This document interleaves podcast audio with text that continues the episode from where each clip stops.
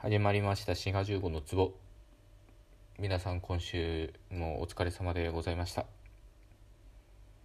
まあ今週もっつってもラジオトークがねあのいつでも聞けるっていうことになってるので当てはまらない方もいらっしゃるかもしれませんのでまあいつもお疲れ様です。ラジオトークのアプリがですね最近アップデートされてでアナリティクスっていうその再生回数とかがなんか見られるようになりましたよね。ほいでねそれでびっくりしたのがこれ多分ね他のトーカーさんもだと思うんですけど番組クリップされあのしてくださってる方がね思ったより多いっていうのにすごい驚いたのと嬉しかったのっていうのがありますね。いやありがとうございます。いつも聞いてくださって。いやありがたいですね。ありがたいというか励みになるというか。でですね今日その考えたのは聞いてくださってる方に是非まあご意見を伺いたいと思って今日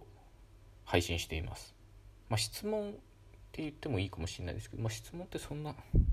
まあ質問ございましたら質問でもいいんですけどちょっと、まあ、ご意見というかレスポンスというか反応がねあった方がよりその、まあ、改善するっていうのもあるし励みになるっていうのもあるので随時一応受け付けてはいるんですけど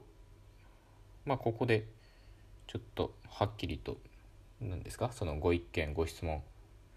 受け付けてますっていうことをねアピールしておきたいと思います。何でもいいんであのリンクを貼っつけとくのでマシュマロのぜひぜひメッセージいただけたらと思います。何でもいいんですけど特にね僕ずっとあの言語学の話をしてるんですけどど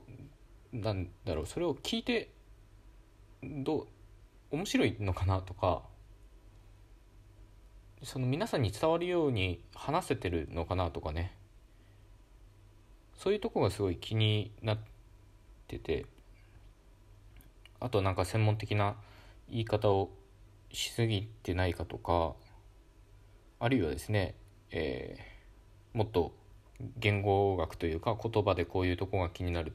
からなんか話してみてとかねそういうご要望でもいいんですけどとにかくですねそういう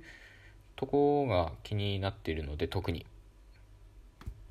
是非、えー、ご意見ご感想いただけたらと思います。もしですねあのこのトークが初めて聞くあの僕のトークだっていう方